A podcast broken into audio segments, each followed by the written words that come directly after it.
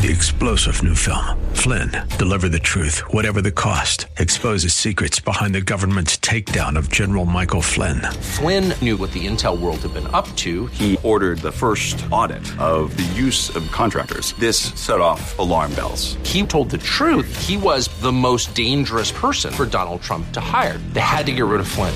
Flynn, deliver the truth, whatever the cost. Available now. Watch it today. Go to salemnow.com. Salemnow.com.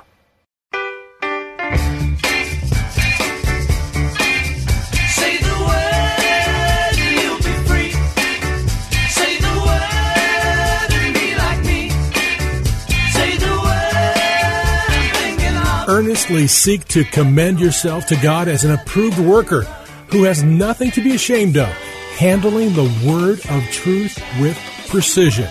We're glad you're joining us for today's program, A Word from the Word, with your host, Pastor Tom, who will unpack for us the richness and beauty of the Bible's original languages as they bear on key words and concepts from both Testaments. Our hope is that your walk with God will be strengthened and deepened, and both your understanding and application of God's Word will be enriched, and you'll be drawn to love it more and more each day. And now, here's Pastor Tom. Hello, friends. Thanks for joining me on A Word from the Word. Well, here we are, the dawn of a new year, a new journey in 2024. Well, friends, it saddens my heart and brings a painful throb to my soul to witness over the years the increased biblical illiteracy in the body of Christ and in just about any local congregation.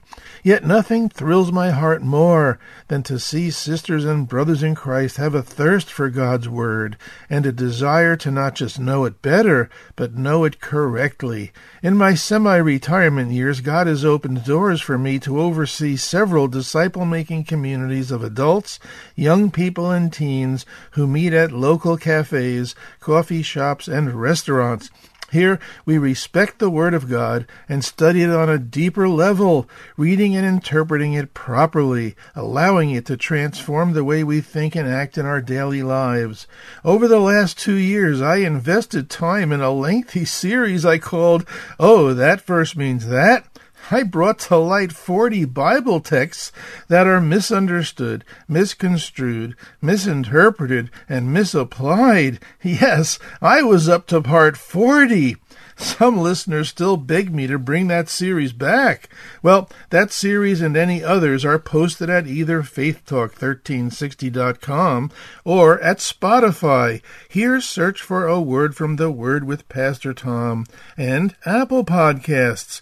Well, friends, today will mark the first part of a new series where I plan to lay to rest some of the unfortunate criticisms that have been leveled against the Bible, either out of ignorance, misinformation, or sheer animosity. It's called 2024, the Bible. What is it good for?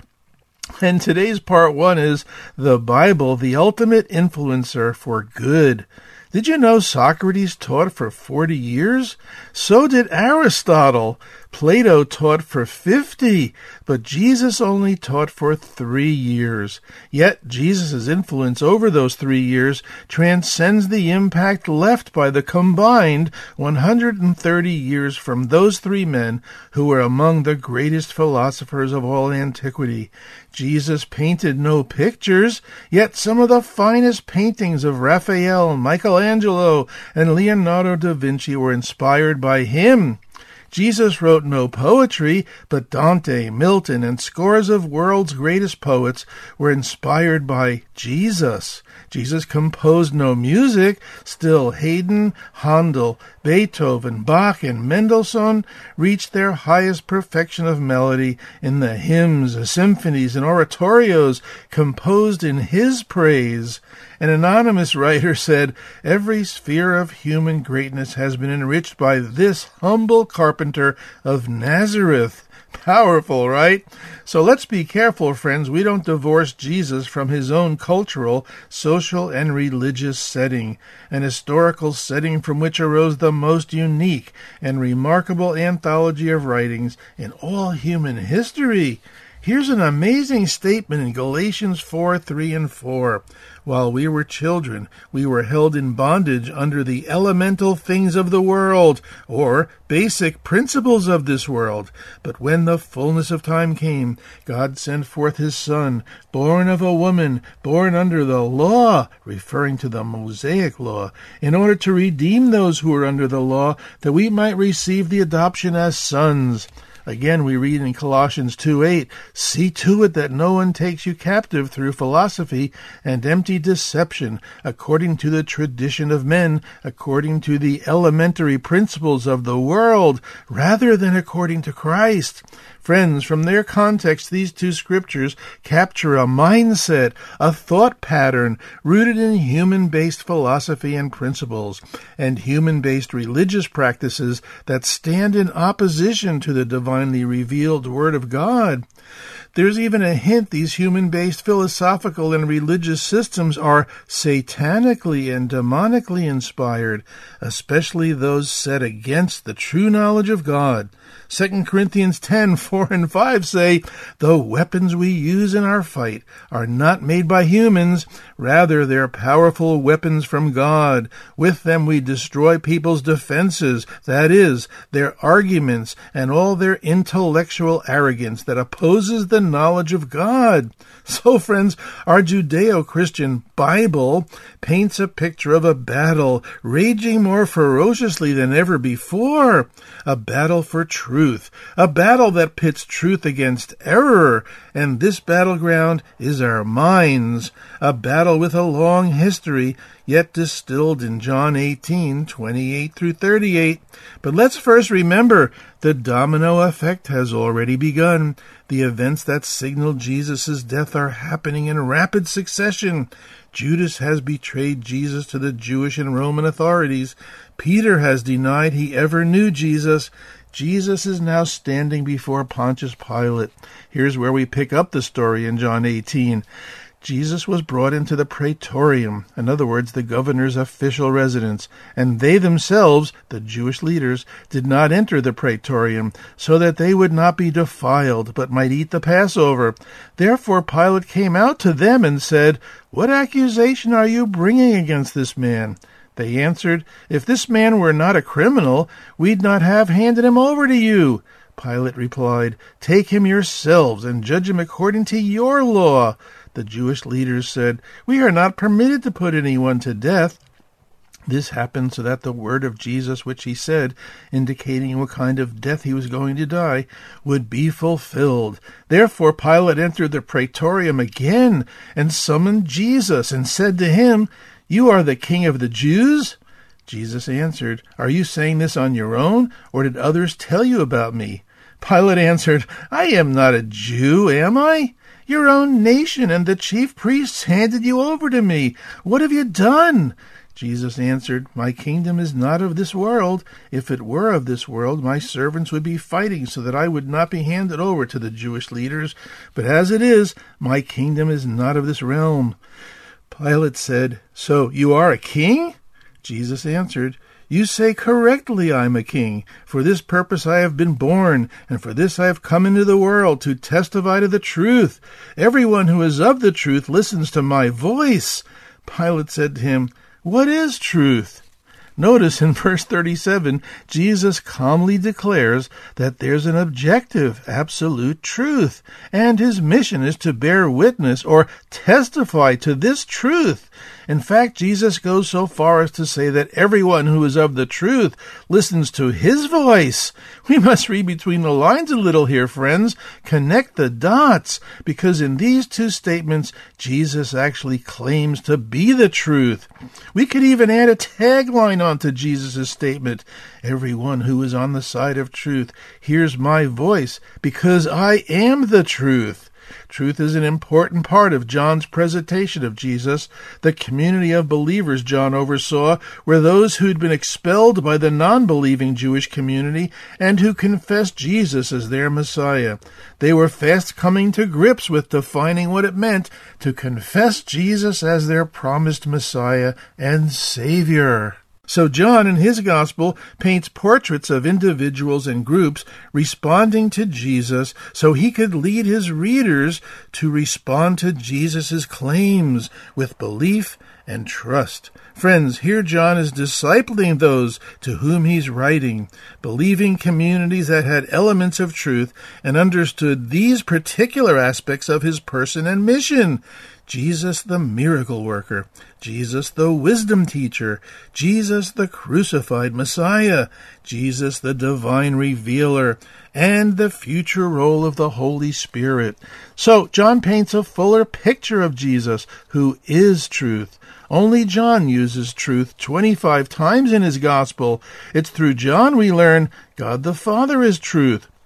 John 1:14 Truth is realized in Jesus. 1:17 Worship must be in truth. 4:24 We can know the truth and it sets us free. 8:32 Jesus claimed to speak the truth. 8:45 Jesus declared he was truth incarnate. 14:6 The Holy Spirit is the spirit of truth. 1526 and God's word is truth 1717 and guess what friends? All this infuses meaning into Jesus and Pilate's conversation in John 18 you thought I forgot huh? Well there may be two possible meanings behind Pilate's question what is truth? The first more obvious meaning is the idea that it's not easy to find truth. So what is truth? The second possibility could be Pilate is jesting with Jesus, using his question to banter back and forth. If so, we might conclude Pilate was saying, What does truth matter? And since these two interpretations don't contradict each other, my take is that both questions typify our 21st century mindset. In other words, what is truth and what does truth matter? Friends, back in 2009, Paul Copan, author, theologian, philosopher, and apologist, wrote a book called True for You, but Not for Me Overcoming Objections to Christian Faith. A book certainly apropos for a generation that's grown up believing truth is relative. In other words, truths don't have to exert demands on everyone. Each person can find the truth that works for them. Well, friends, I'll propose a way of looking at truth and using my chart that originated in a 1994 book, Right from Wrong, by Josh McDowell and Bob Hostetler. Our hypothesis begins with the question, What is truth? The same question that Pilate asked Jesus.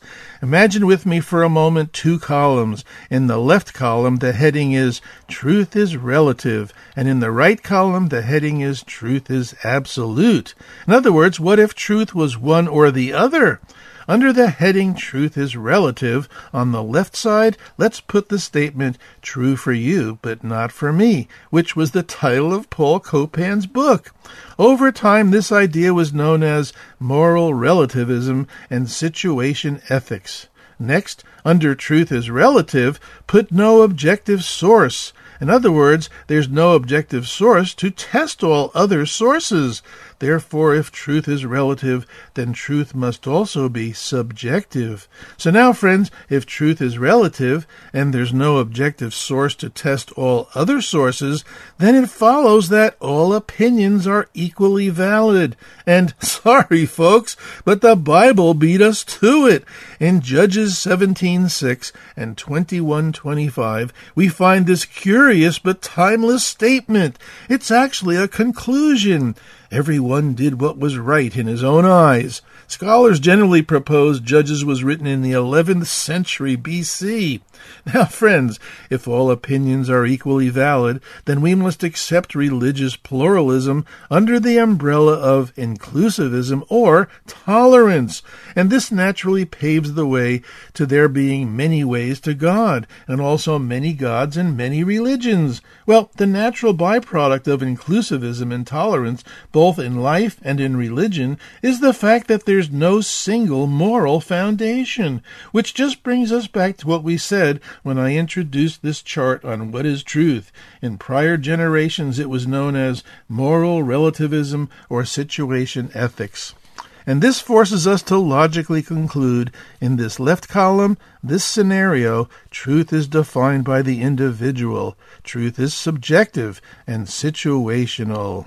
Well, friends, let's pause here a moment. You're listening to A Word from the Word with me, your host, Pastor Tom. I value you as listeners, and A Word from the Word is listener funded. Your financial partnership is vital to keep this program on the air, which also disciples Christians without a church home, and you who may have been hurt by the institutional church. Please join forces with me and A Word from the Word by emailing me for support details at a word from the word at minister.com. Friends, we're living in challenging financial times, and ministries are not immune. A word from the word is still seeking to become fully funded, and monthly supporters are greatly needed. We'll repeat this info at the end of today's program. Now, friends, in the right column, as I said earlier, what if truth is absolute? Well, if truth is absolute, there's two possibilities. Truth is not discoverable or truth is discoverable. And if truth is not discoverable, the Bible has us beat again. In 1 Corinthians 15:32, Paul says if there's no resurrection, we might as well eat and drink for tomorrow we die, which is partly a quote from Isaiah 23:13 and partly from Proverbs 8:15, which says, "So I commanded pleasure, for there is nothing good for a person under the sun except to eat, drink, and be joyful. Well, friends, if truth is not discoverable and we should just eat, drink, and be merry for tomorrow we die, there's two extreme responses. Antinomianism, which simply means indulge in everything, or asceticism, which basically means temperance, you know, trying to rein in and suppress our desires. But if truth is discoverable, then there must be an objective source for everyone to discover. Well, we contend that the objective source of truth is the Bible, and to the chagrin of many, unfortunately, the Bible being the revelation of truth leads many to accuse us of religious exclusivity being our source of moral absolutes. Now, what gets people's hackles up, friends, is religious exclusivity breeds intolerance, which sounds prideful and boastful to say there's only one way to God or only one true God. But they don't understand that we're not intolerant of people, but of belief systems, and why we dialogue about systems of belief and evaluate these systems found in the world. Now, in the right column, what if truth is absolute? Our conclusion becomes truth is defined by God for everyone. It is objective and absolute. Certain things are right for all people, all times, and all places. So, friends, unfortunately, people and even Christians are guilty at times of having historical amnesia. The German philosopher Hegel once said, The only thing we learn from history is that we learn nothing from history. So I'd like to close out our time today by strolling down history lane and rediscover how the Bible has actually been the ultimate influencer for good. Let's hear some well known people. John Ruskin, acknowledged master of English prose, who lived from 1564 to 1616, said, Whatever I have done in my life has simply been due to the fact that when I was a child, my mother daily read with me a part of the Bible, and daily made me learn a part of it by heart. Daniel Webster, American lawyer and statesman, represented New Hampshire and Massachusetts in the U.S. Congress and served as U.S. Secretary of State under Presidents Harrison, Tyler, and Fillmore, said, If there be anything in my style or thought to be commended, credit is due to my kind parents in instilling in my mind an early love of the Scriptures. If we abide by the principles taught in the Bible, our country will go on prospering and to prosper. But if we and our posterity neglect its instructions and authority, no man can tell how sudden a catastrophe may overwhelm us and bury our glory in profound obscurity. Whoa! Matthew Arnold, English poet, essayist, and critic, lived 1822 to 1888. A man far from orthodox beliefs with little faith in the supernatural, said, Imagine a man with a sense for sculpture not cultivating it by the help of the remains of Greek art. A man with a sense for poetry not cultivating it by the help of Homer and Shakespeare. A man with a sense for conduct not cultivating it by the help of the Bible. Woodrow Wilson, once head of Princeton University and 28th President of the U.S., said, The Bible is the word of life. I beg you read it and find out for yourself. Read not little snatches here and there, but long passages that will readily be the road to the heart of it. You'll find it full of things you've wondered about and been troubled about all your life. When you have read the Bible, you'll know it's the Word of God, because you will have found it the key to your own heart, your own happiness, and your own duty. Dr. William Lyons Phelps, professor of Yale University for 40 years, in his 1923 book Human Nature in the Bible, said, Everyone who has a thorough knowledge of the Bible may truly be called educated. Western civilization is founded upon the Bible. Our ideas, wisdom, philosophy, literature, art, ideals all come from the Bible, then from all other books put together. It's a revelation of divinity and humanity. It contains the loftiest religious aspirations, along with a candid representation of all that is earthly, sensual, and devilish. I thoroughly believe in a university education for both men and women, but I believe a knowledge of the Bible without a college course is more valuable than a college course without the Bible. For in the Bible we have profound thought beautifully expressed. We have the nature of boys and girls, of men and women, more accurately charted than in the words of any modern novelist or playwright. You can learn more about human nature by reading the Bible than by living in New York. Friends, the Bible has played a major role in determining the social values of the Western world. It has influenced many societies to adopt basic, important community virtues and to oppose many social vices. Here are some specific ones the family. Modern society has largely ignored biblical teachings about the family and consequently has seen the family suffer. Jesus upheld the dignity and equality of women in his teachings and dealings with women. Jesus held children in the highest esteem. Recall other cultures with bigamy, wives as property, discarding daughters at birth because of a wanting a son employer employee relations. In history, the pendulum has swung back and forth between owners and workers. They've been masters and slaves, merchants and buyers, landowners and serfs, employers and employees. A long history of persecution and victimization. Yet the Bible stops the swinging pendulum with its golden rule discrimination. Scripture lays discrimination to rest. America's founding fathers believed all people were created equal in God's eyes. Recall the Good Samaritan in Luke 10, James 2, and partiality. The Bible establishes the equality of all. It's a sin to treat anyone otherwise. Crime and punishment. What's lawful and unlawful in America is highly influenced by the Bible.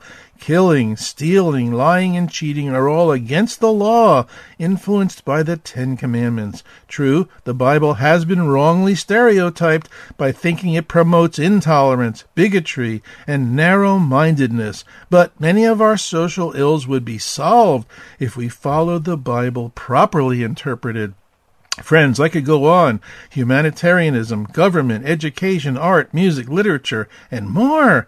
You see, friends, if our greatest need was information, God would have sent an educator.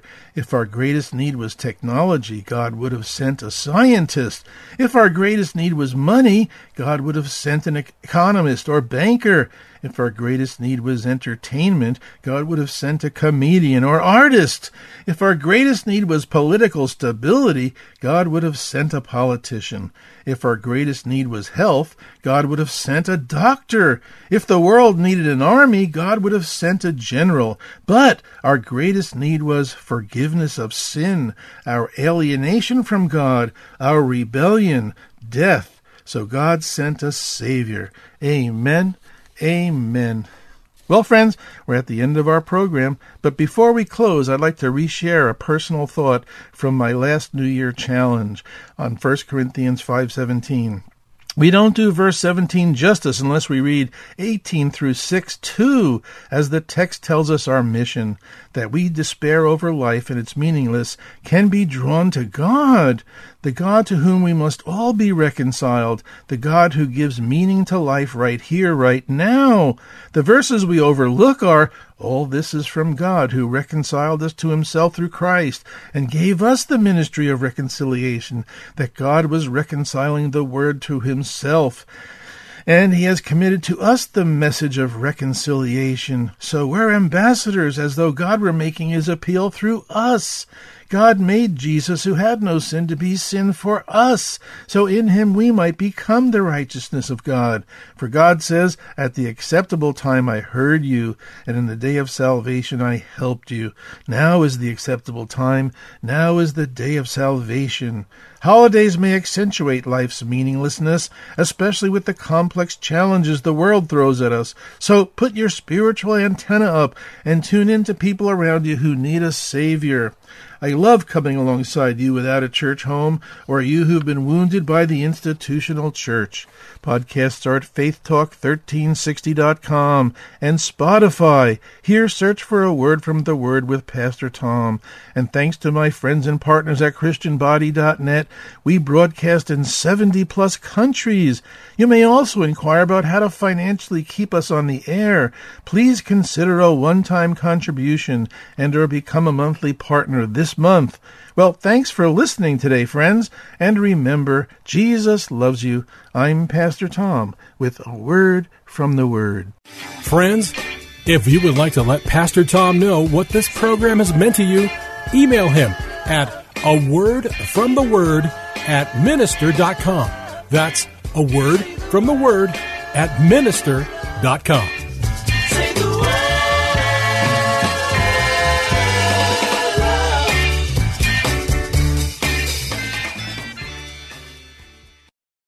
Three star general Michael J. Flynn, head of the Pentagon Intelligence Agency, knew all the government's dirty secrets. He was one of the most respected generals in the military. Flynn knew what the intel world had been up to. He understood its funding. He ordered the first audit of the use of contractors. This set off alarm bells.